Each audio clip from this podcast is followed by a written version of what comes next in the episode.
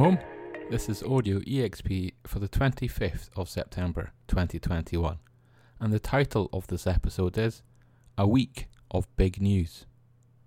Sanguine Productions is in the spotlight this month, as voted for patrons, and Sanguine are probably best known for the RPG Ironclaw, but Netflix is making a series for Usagi Yojimbo, and Sanguine publishes the RPG for that, so maybe it will all change.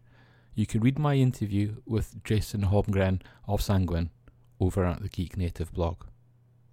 This week, we've been reading about state controlled Chinese media beginning to get a little bit worried whether certain forms of RPGs encourage belief in the paranormal.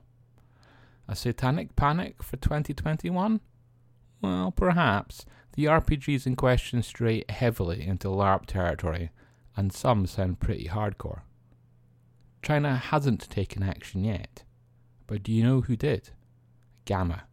In this case, GAMA wasn't worried about ghosts, that's the wrong sort of white sheets over the head. They had even more serious concern and banned a tabletop games company from the Origins Games Fair, a company with alleged connections to white power. GAMA's statement doesn't go that far. They say that the publisher was banned after breaches of their ethics code. But importantly, they did just kick someone out. GAMA's new logo has diversity, equity, and inclusion written on it.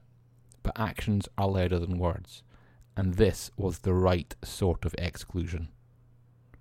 That was one small change in the tabletop landscape. Expect some more, but not really with RPG market share. Perhaps the biggest change from Roll20's quarter report was the infographic format. No one expected D&D's 5e to be challenged in the top spot, and with over 50% of games played on Roll20 being D&D 5e, no other system does. Uncategorized games, these are often homebrews, are in second place with fewer than 20% of games. Next, there's the Call of Cthulhu. In relative terms, Call of Cthulhu had a jump and Chaosium is a slick operator, but Cthulhu games don't tend to run for years, not by their very nature. Roll20 suggests we watch Ironsworn as a candidate, and with solo play, I understand why. They mention Blades in the Dark, and with the TV series Probable, I know why. But they also mention Mutants and Masterminds. And isn't that a superhero RPG that's been a long lasting and stalwart hit for Green Ronin? I do wonder how the upcoming official Marvel RPG will shake things up. And while China is worrying about RPGs corrupting their youth, GAMA is toughening up, and the RPG marketplace is still a fierce knife fight for survival and market share. Do you know what Geek Native has been doing? I've been giving away rubber ducks.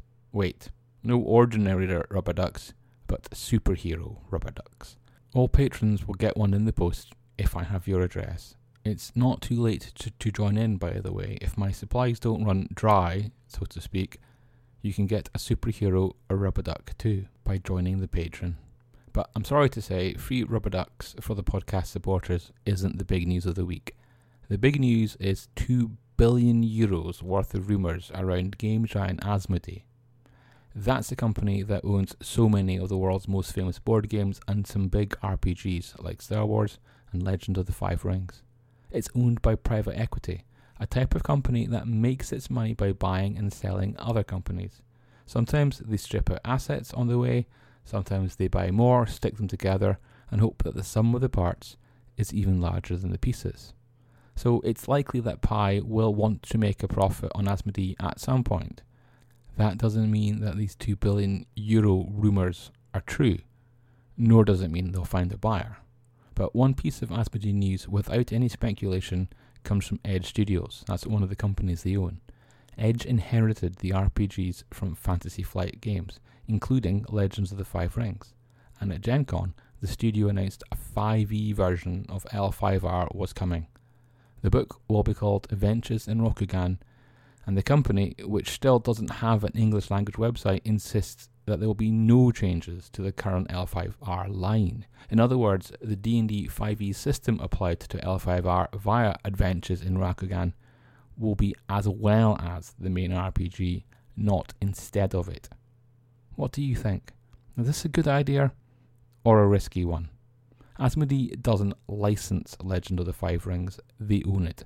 So, in that respect, it might be a safer title to experiment with than, say, the Star Wars RPG. And speaking of licenses, Mutant Year Zero and Conan have new owners. In this case, we're talking about the games rights to Conan and other Robert E. Howard titles, which include Solomon Kane, and Peg once published a Solomon Kane RPG. Free League Publishing has the Mutant Year Zero RPG, and Modiphius publishes the Conan RPG.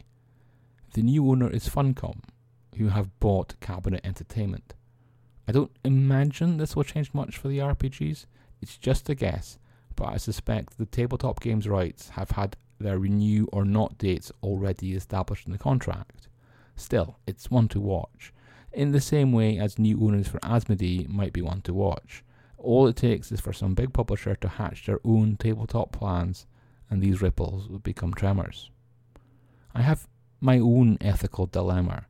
If you've got thoughts on this, drop me an email as I'm keen for an input, or leave a comment on the blog transcript, and you'll find the link in the show notes. One of the RPGs reviewed on Geek Native this week is a pay what you want called This is the Way.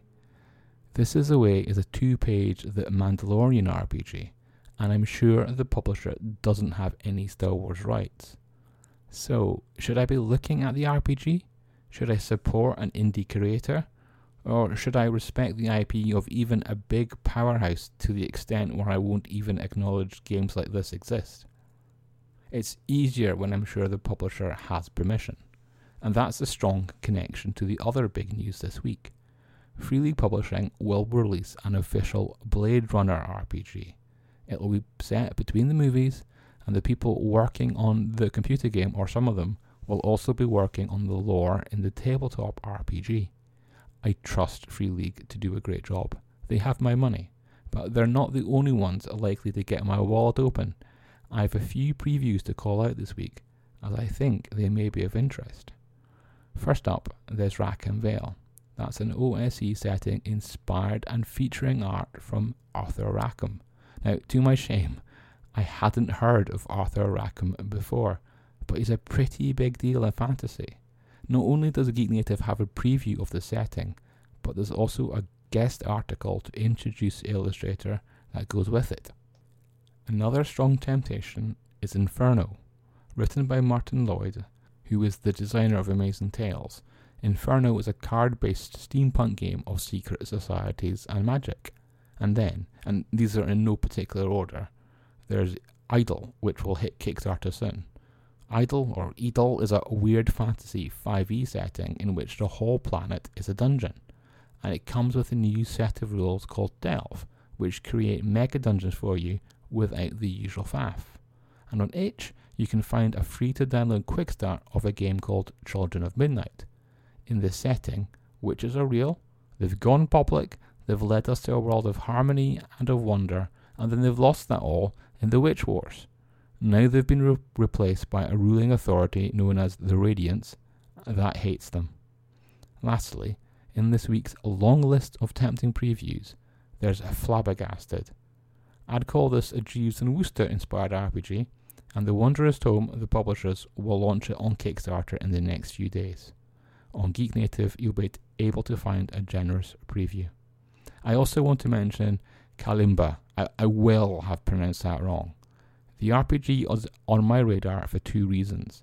Kalimba is a Brazilian RPG based on African folklore, so it's clearly not another Eurocentric fantasy. Also, I've only heard praise for the original.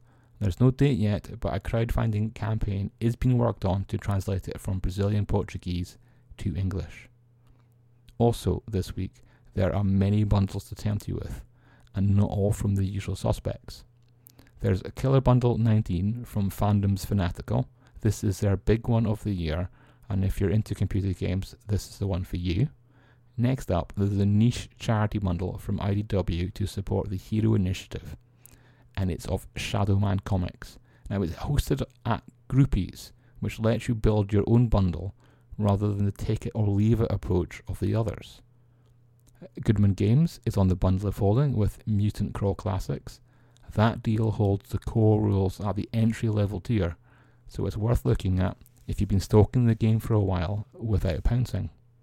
Lastly, Satine Phoenix The Red Opera has been included in Humble Bundle's Tomes of Lost Magic. Most of the RPGs in there are from Frog God Games, and I know that will, will rule it out for some of you, but I'll mention that a physical book is included at the top tier. That's pretty rare. Now, one last thing before we go. The first ever Tabletop Gaming Magazine Awards just gave Best RPG of 2021 to Modiphius's Dune Adventures in the Imperium, while Free League's Alien Colonial Marines won the Best Way to Die in an RPG award. And on that note, let's wrap there. Keep safe, beware of temptation, beware of aliens, and we'll see you next week.